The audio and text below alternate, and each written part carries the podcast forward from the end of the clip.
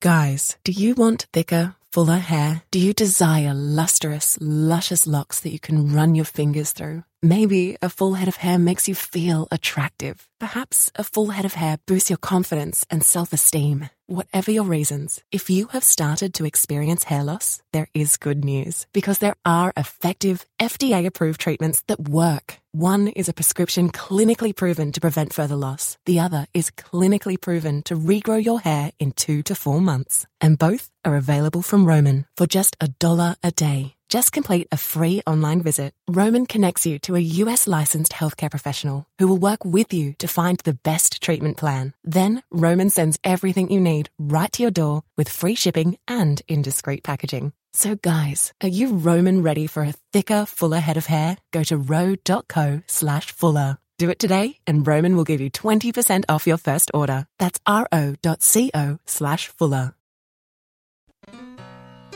You're listening to The Happy Hour with Nick Sainert and Enrique Alvarez-Clary on 93.7 The Ticket and theticketfm.com.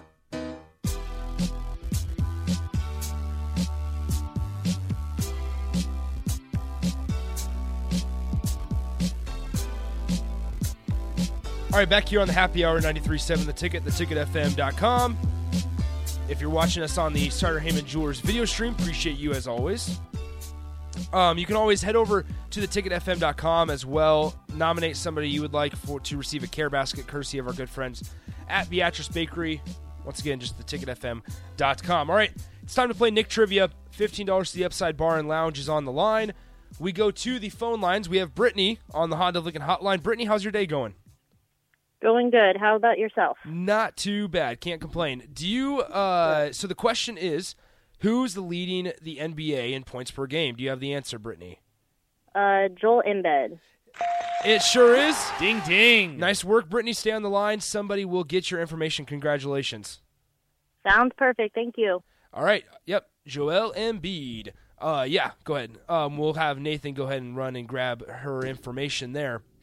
Okay, so we're going to do something a little different today. Maybe it's just going to kind of be for today. Here in a couple minutes, we'll bring in Bach. Nathan will be here, obviously. We're going to talk big picture Nebraska basketball. So 402-464-5685. I wanted to get to this in the first segment, but me and Nathan unexpectedly got off on alcohol talk, and that's okay. Like, it's all good. But that's just part of it. But I'm curious where we're standing at big picture because it feels like this week has really been the week that names have started swirling a little bit more than normal in terms of what the next coach is going to possibly be at Nebraska, whether that's Fred Hoiberg or whether that's somebody else. So it's going to be really interesting to see the way that Nebraska basketball turns. So I kind of want to give both sides of the coin, right? Because you guys know how I like to operate. I'm not going to call for somebody's job. I'm not about that. But I am also going to look at the facts and say, all right, this is what happens if they decide to move on from Fred Hoiberg after a couple years or if they decide to keep him. And we'll go on with that as we go along. All right, so we bring in Jake Bokovic. Bach, what's up, man? Oh, not too much. How are you doing today? Not too shabby. All right, so ready to talk Husker hoops. Like, how I'm excited. Ready to talk Husker hoops. So I appreciate first you letting us kind of dip into the water cooler a little bit. Oh, absolutely. You're always welcome on the water cooler. You know that. Absolutely. So did you like that little dip? Like dip on the water? Okay, anyway. That's kind of gross, actually. I think water cooler you should drink out of. Yeah, you should drink out.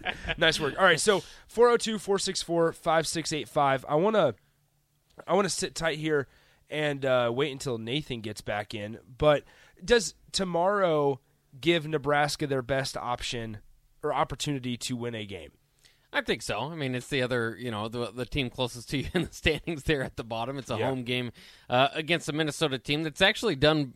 I mean, they're not great, but they've done. I mean, they were in quite a dire situation to begin with, kind of the roster turnover thing that happened with Coach Hoiberg in his first year. So, I mean, they're kind of trying to make what they can. And absolutely. Best chance to win for Nebraska. Okay, so now that Nathan's back in here, appreciate you getting that information. Yes, sir. Okay, so I want to talk big picture here. So we're going to look at both sides, and feel free to call in Honda Looking Hotline, the 402-464-5685. I'm curious. So let's start first if they keep Fred Hoiberg. All right, what's that mean for Nebraska basketball. And feel free to interrupt me, guys. You know the drill.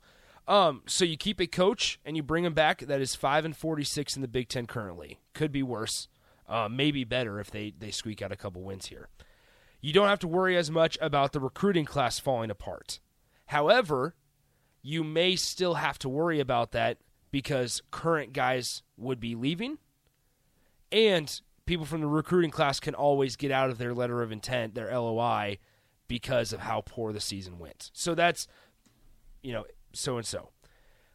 You wonder about how much excitement surrounds the program. And this is kind of something I was leaning towards yesterday with Trev Alberts. He's got so much to think about because not only the on-the-court product that he has to worry about, but kind of like Jacob said, you're not happy when tickets are selling for $2 on the secondary market. You're not happy when fans are losing interest in the middle of the season. And he's admitted that he sees fans losing interest because the on-the-court play is not good. And fans left with 10 minutes left in the second half against a 500 Northwestern team, and for the wrong reason. It wasn't because you were up by 40. It was because for a while there, you could have lost by 40, right? And so that's where that kind of gets interesting there. Curiosity arises, once again, like I said, on the attendance numbers for next year within the fan base, within the athletic department, how much excitement's around the program. But on the plus side is you save $18.5 million. That's a lot of money. That is. That's a big plus side. You're right. It is. So then we go to the other side. If you fire Fred Hoiberg, and this is where it really gets interesting because I was doing some research on some first-year head coaches. Excuse me.